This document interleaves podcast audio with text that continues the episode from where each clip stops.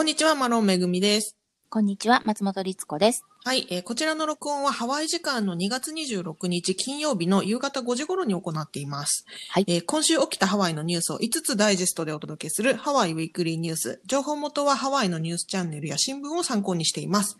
では、えー2月第4週のニュース早速行ってみましょう。はい。まず1つ目。オアフ島がついにティア3に移行しました。パチパチパチパチ。おめでとうございます。なのかな？うんすでにね、顧客増加を実感しているお店もあるよっていうことで、ニュースが明るいニュースをね、伝えてますが、うんえーとね、おさらいというか、しますと、まずね、えーオアフ島の都市再開状態が、えー昨日ですね、2月25日木曜日よりティア3だだいいわゆる、いわゆる第3段階というものに移行しましたよということで。はい。で、パンデミックにより都市の規制が緩和されるのは、昨年10月にティア2になって以来の4ヶ月ぶりと、約4ヶ月ぶり。長かったっていうことね。先週のニュースでもおっしゃってましたが、いつこさんが。長かった。本来であればね、2週間ずつぐらいで、トントントンとこうね、あの、ティア3、4っていう風に進んでいく予定だったものが、ティア2以降がね、なかなか、できなかったということで、はい。で、ティア3の主な変化というところをちょっとこちらでご紹介していきたいんですが、まず、はい人の集まりが今までは5人までしか一度に集まっちゃダメですよっていう風だったものが10人まで OK になったと。はい。なので、例えばレストラン行った時なんかも同じテーブルに10人が一度に座ることができますよ。っていうことで合ってます？えっ、とね、合ってます。合ってます。うんうん。あとは、えっ、と、飲食店や小売小売店、いわゆるお店でのキャパシティっていうのが、キャパシティって何て言うんですか？収容密度？そうですね。収容できる人数、うゲストの人数。ゲストの人数が、えっ、と、これもね、100%になったと。ただし、うんソーシャルディスタンスを保った状態での100%なので、あの、パンデミック以前のようなね、ギチギチにはできないけれども、えっ、と、100%になりましたよっていう、はいことですね。あとは、えーフィットネスやジムなんかのキャパシティも今までは25%までという上限があったんですが、これが50%に引き上げられたよと。はい。で、例えばジム、フィットネスジムなんかのスタジオでのクラスがあったりするじゃないですか。例えばズンバみたいな。うん。ああいうものも10人以下であれば開催が可能になったということだそうです。はい。うん。ただし、えっ、と、まだですよっていうところ。えー、バーの再開はまだなんですよね。うん。あとはチームスポーツの未だに不可ということで、これはね、うんあの、ブランジャルディ市長が、えホノルル市長が、えチームスポーツを再開したいという意向を発表してはいるんですが、現在のところまだ、えー、GO にはなってないので、今のところはチームスポーツも不可ですよということみたいですね。そうですね。はい。うん。どうですか？昨日からまあ実施されてるってことですけど、なんか変化感じたりしてます？律子さん。あのーそうですね。まあ、昨日からなるよっていうことはみんなニュースで、あのー知っていたので、今日からだねっていう話を昨日してましたけど、うん。ただやっぱりですね、えっ、と、レストランなんかだとさっき言ったみたいに5人しか、あのー一つのテーブルに座れなかったのが多分10人まで良くなったんだと思うんですね。うん思うんですけど、うん。えっと、結局、テーブルとテーブルの間は6フィート以上空けていなくちゃいけないので、うん。その、なんていうんですかね、えっと、収容人数のそのパーセンテージも上限がなくなったんですけど、お店としては。ただ、うんそのお店の中にテーブルを6フィート離してどれだけ置けるかって考えると、やっぱり、そんなに、あの、楽観視できないっていう感じのお店が多いかな。私が聞いたところでは多かったかなっていうのがあります。ただ、あの、パーティーをしたい。まあ、要は5人までしか集まれなかったのが10人 OK なんでしょって分かった瞬間に、うん10人で予約をしたいんだけどっていう電話はかかってくるよっていうのは、あの見たり聞いたりしたので、まあね、あの、ちょっっと待ちきれなかった人たちがいるのも事実かなと。で、小売店に関しては、えっ、と、さっき言ったみたいにその収容のキャパシティが100%になりますよっていうことなんですが、私がたまたま聞いたところだけかもしれません。数箇所は、あの、やっぱりお店がそんなに大きくないので、あの、10人までだよとか、こう人数制限を自分たちで設けて、それ以上はやっぱり外で待っていただきますっていうのをすると言っていました。なので、やっぱり密にならないようにっていうのは、まあ、お店の方もね、あのー気をつけなきゃいけないので、そんなにこう、イェイイェイウェルカムっていう感じではないんですけど、うん聞いてる感じ。ただまあ、あの、明らかに前に進んだよねっていう感はあるので、うんここからが、あの、様子見ながら、どこまでいけるかなっていう感じだと思います。なるほど。うんなるほどね。まあ、うんそもそも小さいお店でソーシャルディスタンス取るってなるとね、もう入れる人数がね、決まっちゃいますもんね。うん。だからもう、もしかしたら今までのまま、その、3人しかお店に入れない、要はちっちゃいお店であれば、それは守ったまんま行くのかもしれませんし、もちろん入るときには消毒して、あの、マスクをしてっていうのも、あの、守られますし、あとうんお店によっては、私この間久しぶりにあの、コーヒートークっていう大好きなカフェに、中に入ったんですけど、はい。コーヒートークもね、あのテーブルとテーブルの間にアクリル板があるんだよ。ん？どうやって設置してるんですか？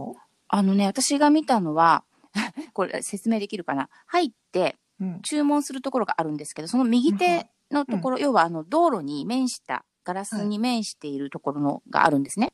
で、はい。そこに、えーっと、3つテーブルが置かれている、いたんですけど、そのうん。丸テーブルと丸テーブルの間に、えーっとね、アクリル板みたいな仕切りがあるんですよ。それどうやって置いてるんですか？あ、ごめんなさい。置いてる、えっとね、うん下まで見なかったけど、設置して、なんか、もう、貼ってたのかな？何？屏風みたいなこと？あ、いや、なんかね、もう本当に固定してあった気がします。壁から。貼っつけてあるる立ててるとかじゃなくて。そんな印象だった。ちょっとごめんなさい。ちゃんと見なかったけど、うわ、アクリル板って思った瞬間になんか、うん。ショックが大きくて。日本みたいですね。そうですね。うん。で、テーブルには、たまたまだけど、その丸テーブルには2つずつ椅子が置いてあって、だから2人座って、その2人を囲むように、こう、アクリル板があるみたいうんな。仕切り、仕切りうん、うんがあったんですよ。で、あの、カウンターにも実は仕切りがあって、カウンター席もあるんですけど、そのカウンターも一つ一つじゃなかったかもしれないけど、な、な、に、2席ずつかなぐらい。いに、やっぱりアクリル板が置いてあって、なので、あの、皆さんそういうのを気にしながら、まあ、ティア3っていうのを迎えているんだなと。なるほどね思いましうん、だからちゃんとしてる感じがすごくしました。まあ、そのコーヒートークのアクリル板に関しては、おそらくそのお店側の、そうです、そうです。ね、努力ですよね。うん、あの、ルールとかではないですないですもんねうん。はい。ただね、なんかちょっとそういう本当に買い向きという、ちょっとしたエリア、ローカルエリアにあるお店も、そうやって気にしてるんだなっていうのを実感しましたね。うん。ちなみにニュースで伝えているところでは、ダウンタウンのお店のことが書かれてまして、はいはい。えー The Pig and the、The Pig and the Lady っていうあの、すごく人気の、えーベトナムフュージョン料理のお店があるんですが、こちらではね、大きなグループパーティーの予約で今週末すでにもう満席だと。 full book だそうです。大きなっていうのは要は10人っていうことか。うん、だと思いますね。う。うんーん、すごいな、フルブック。と怖いな。うん、すごいですね。まあ、フルブックといっても、あの、ね、ソーシャルディスタンスを守った状態ということなんでしょうけれどもね。だから、あの、なんだ、うん。昔のギチギチの感じではないと思いますけど。あと、フェ。テ、フェテハワイはいはい。は、えー予約の人数を増やしたいという調整の電話をすでに3、4件も受けていると。だから、もともとその予約入れてたんだけど、5人までで予約入れてたんだけど、それを10人に増やしたいんだけど、みたいな電話がすでにもう、えー殺到しているなるほどと。ね。うん。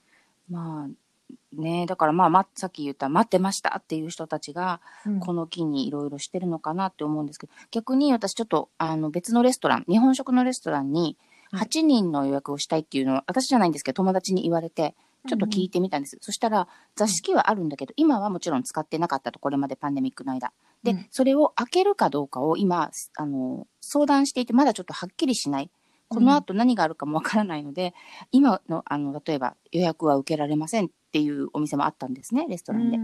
だからちょっとその、ティア3になったっていうところで、あの、ルールは変わったんですけど、じゃあ、個々のお店がどういう対応をするかっていうのは、ちょっとまだ、あの、間に合ってないところもあるのかなというのが実感で、これからそれに合わせてみんながこう、調整していくっていうところかなとうん見てます。うん。ねえ、うんちなみに Tier 4、このはい、より先に進むためのうん。基準というのもちょっとご紹介しますと、はいえー、ティア4に、えー移行するためには、まず7日間の新規感染者数の平均値が20未満であること。うんうんえーえー陽性率が1%未満の状態が2週間続くこと。結構厳しいですね。そうですね。ちょっと厳しそうで、これは簡単にじゃあ、後に次の2週間で目指しましょうっていう数字とはちょっと違うかなという気が、ね、実感値としてはしますね。うんうんうん。なるほど。だからまたしばらくね、ティア3にとどまるのかな。ねえ、なんか、まあ、どうな、うん、でも今日現在も例えば24人だったか5人だったか、オアフターだけではいいたんですよね、感染の発表が。で、陽性率も1はもちろん切ってないはずなので、うん、うんここからね、どれね、ぐらいなんだろう1%と。未満ってことはねさ、1じゃダメなんだもんね 0. 点なんとかじゃないとダメってことですもんね。そんな数字、いつ見たっけ？いや、ないんじゃないですか、パンデミック起きた時から。あ、いや、今、あんま適当なこと言っちゃったけど。うん。ねだからねと、まあ、うんあの、本当に厳しいし、まあ、多分ですけど、ちょっとティア4今、もう一回見直さなきゃいけないんですが、ティア4まで行ったら、結構いろんなことが緩和されると思うので、うん。なので、まあ、本当それは、とっても頑張ったねっていう感じにならないといけないんだと思うので、まあね本当、うん、ゆっくり、ゆっくりゆっくり前に進んで、で、やっぱりこう、開いた時にわーってなって、また増えてしまったら、うんもしかしたらティア2に戻らなきゃいけないかもしれない。それをやっぱり避けたいので、あの、。うん、ここの頑張りというか、まあ、あの、楽しみながら、ビジネスも再開しながら、でもうん、気をつけるとこは気をつけたいなっていうのは、すごい感じますね。うん。あとはやっぱりね、ワクチンはできましたけど、うんその治療薬とかね、治療法がもうちょっと確立されてくるとまた状況が変わるかもしれないですしね。そうですね。だからね本当に、うん、あの、いろいろ情報をちゃんと見ながら、うん。あのみんながちゃんとしていきたいなってすごい思ってます。そうですね。はい。うんということで、えー、これが一つ目のニュースでした。はい。はい、次二つ目のニュース参ります。また、えっ、と、コロナウイルスの、えーニュースなんですが、えーマウイ郡が感染のホットスポットになっているということで、ニュースが伝えてます。マウイ郡というのは、いわゆるマウイ島がある、えー郡。はい。マウイ島と、えっ、と、なんだ、ラナイ島うん。とかですね、が、ねいわゆるマウイ郡と呼ばれるエリアなんですが、モロカイもか。あ、そうですね。モロカイ島もですね。うんうんはい。オアフ島は先ほど言ったようにティア3に移行したんですが、一方でマウイ島をはじめとするマウイ郡では感染拡大が止まらず懸念が広がっていると。えー、今週水曜日に陽性率の7日間平均がハワイ州の最大値を示してしまった。うん。でで、さらに日ごとの症例数も最大となっていると、今週ね。なので、もう、あの、なかなか厳しい状況ですよと。えーちなみにですね、今週水曜日の状態の時は、マウイ郡の感染者数が24人。それに対してオアフ島は16、ハワイ島は2、カウアイ1となっているので、かなり多い。そうなんです。オアフを超えちゃってる時がね、続いたんですよ、ね。また、マウイ郡の7日間の陽性率、今週はですね、4.3、33%、4.33%か、4.33%もあって、ちなみにハワイ州全体では1.2%なので、相当高いと、陽性率もね。で、さらにですが、マウイ郡では他の、ハワイの他の島に比べてワクチン接種も遅れているのだそうで、うんまあ、いろんなことがね、重なっちゃっているということで。ね。なんかやっぱりあの、クラスターが出たっぽいですけどね。あの、うん刑務所かな、また。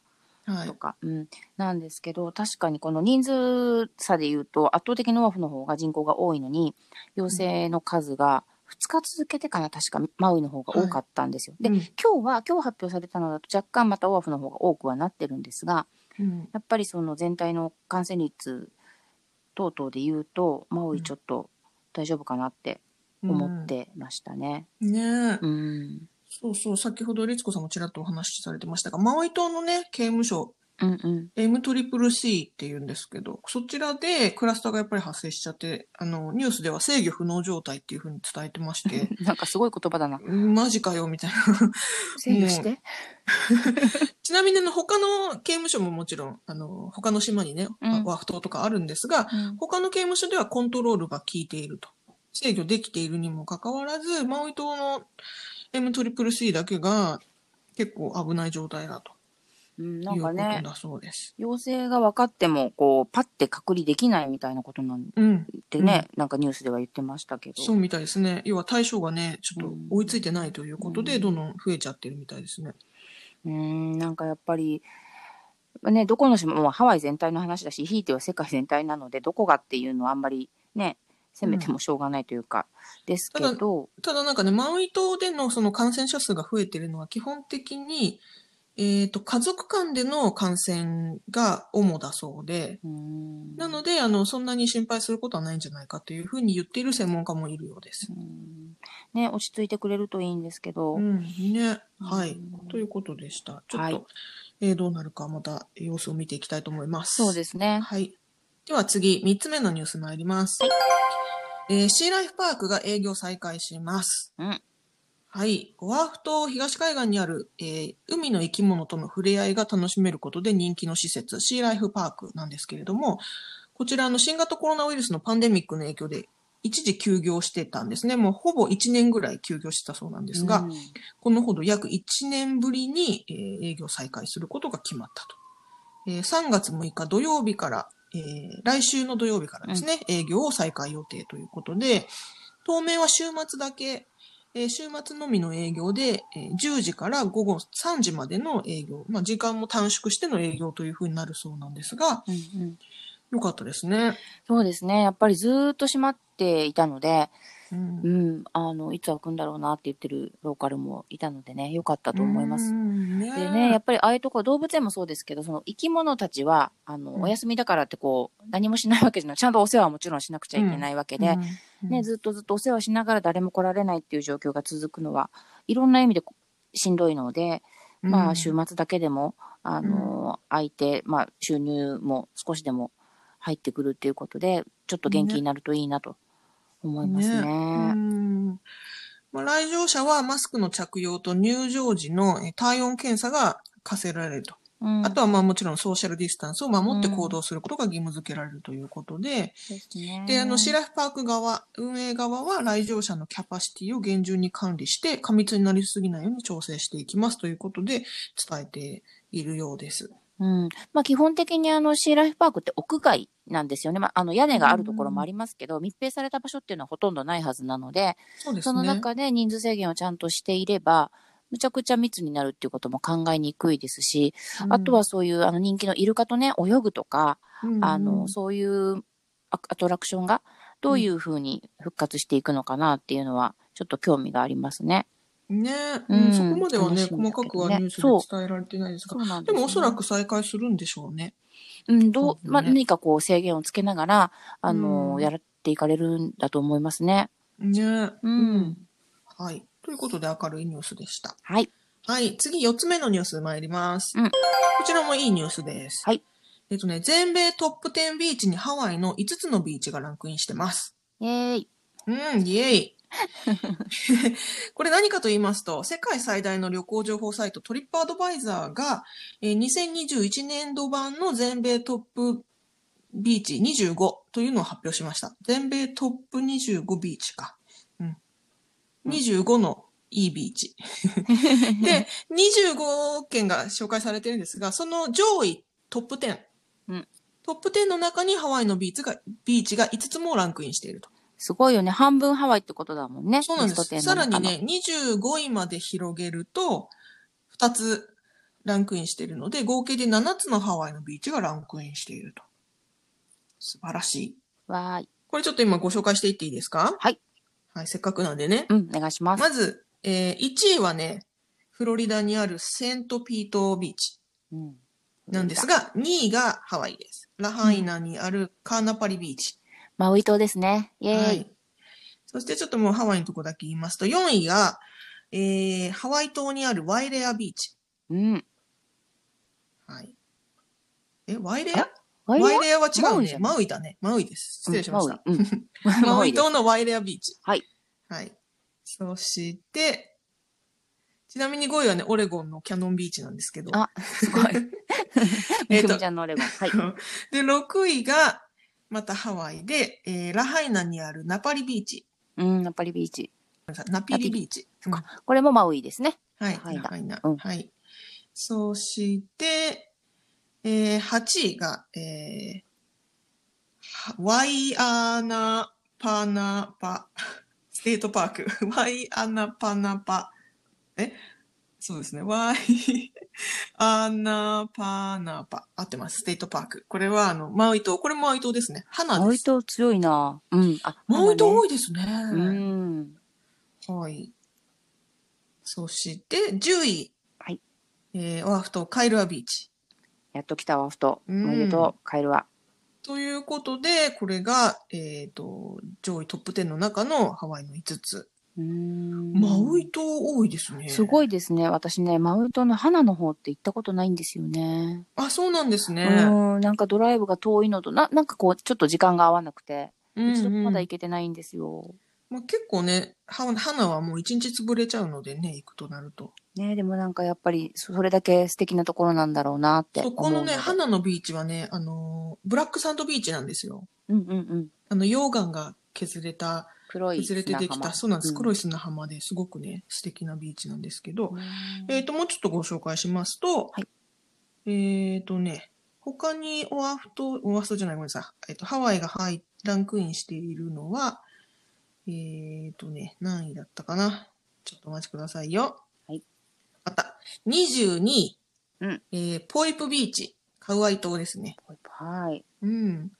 あとは24位、えーワイキキビーチ。そうなんだね。うん。ワイキキビーチ、世界の観光地よ。はい。いう今頑張っ。て埋め立てしてるわよ。あ、そうですね、砂をね。うん、足りなくなっちゃったから。砂をねはい砂浜なくなっちゃったからね。ちなみにこのトリップアドバイザーのこのランキングは、えっ、と、トリップアドバイザーって、えっ、と、旅行者がね、あの、自分のコメントをこう、なんていうんですか、投稿したりとか、情報をね、シェアできるようなウェブサイトなんですが、はい。えっ、と、今回のこのランキングは旅行者の投票によって選出されたものなので、あのーなんていうんですかね、こう、誰かが恣意的に選んでるというんうわけではなくて、み本当んなの投に人気投票で票なんだね。そうです。人気投票で人気があったところなので、あの、これ私の、あの、勝手な憶測というか分析で、なんですけど、はいこれトリップアドバイザーって英語うん。なの、サイトなんで、まあ日本語でも使えるんですけど、英語話者のね、利用者が圧倒的に多いことを考えると、おそらくマウイ島に行く人が多いんだろうなっていう。そうですね。やっぱりこう、うん行ったことないところはね、人気投票しないでしょうから。うんでもそんなにみんな花まで行ってるんだな、すごいな。うん、結構花はね、旅行者多いですよ。ねあとはやっぱりあそこまで行くともう投票したくなっちゃうんだと思う。それもありますね。行った人はみんなしちゃうのかもしれません。うん、しちゃいしたくなっちゃうんだと思う。いや、でもね、ハワイは本当綺麗なビーチ多いですからね。嬉しいな。うんねえ。なので、あの、トリップアドバイザーの担当者は、次の旅行の、えー計画の参考にしてくださいというふうに言ってますのでね、うんぜひぜひ、ね、これでまた旅行者が増えるといいなと思いますね。本当ですね。ぜひ参考にしたいと思います。私もはい。はい。では次、5つ目、最後のニュース参ります。はい。えーマジックマッシュルームの合法化が、えー議会を通らずということでニュースが伝えてます。うんマジックマッシュルーム。ね。うん、幻覚作用があるため、ドラッグの一種とみなされているキノコのことですね。まあ、通通称マジックマッシュルームと呼ばれてますが、えーこの使用を合法化する法案が今週、えーハワイ州議会に挙げられたんですが、審議を通ることはなかったとニュースが伝えてます。どういうこっちゃっていうことですよね。どういうこっちゃ？うん。これちょっとごご説明しますとね。はい。あの、マジックマッシュルームって、いわゆるそのドラッグの一つうん。麻薬のひ一つなんですが、えっ、と、マジックマッシュルームの中にはサイロシビンというですね、有効成分が含まれてまして、このサイロシビンは、あのーうつ病とか不安神経症、PTSD、摂食障害といったメンタルヘルスに効果があることが最近の研究で分かってるんですね。うん。ですので、これをあの合法化しようという動きがアメリカ全土でありまして、アメリカの他の州ではえー合法化されている州もある。それがなんとオレゴン州なんですけど、私が住んでる。オレゴンいろいろ寛容だよね、そういうのね。オレゴン州はですね、すごく先進的な州なので、あの、そうなんですよ。で、まあ、オレゴン州では合法なんですが、カリフォルニア州の一部と、一部地域とかワシントンでは非犯罪化されている。非犯罪化と合法化は何が違うのかっていうと、まあ、ざっくり言いますと、えっ、と、犯罪ではありませんよっていう。だから合法でもありませんっていう微妙なとこですね。うんそのグレーなのよくわかんないけどね。どっちなんて。はい。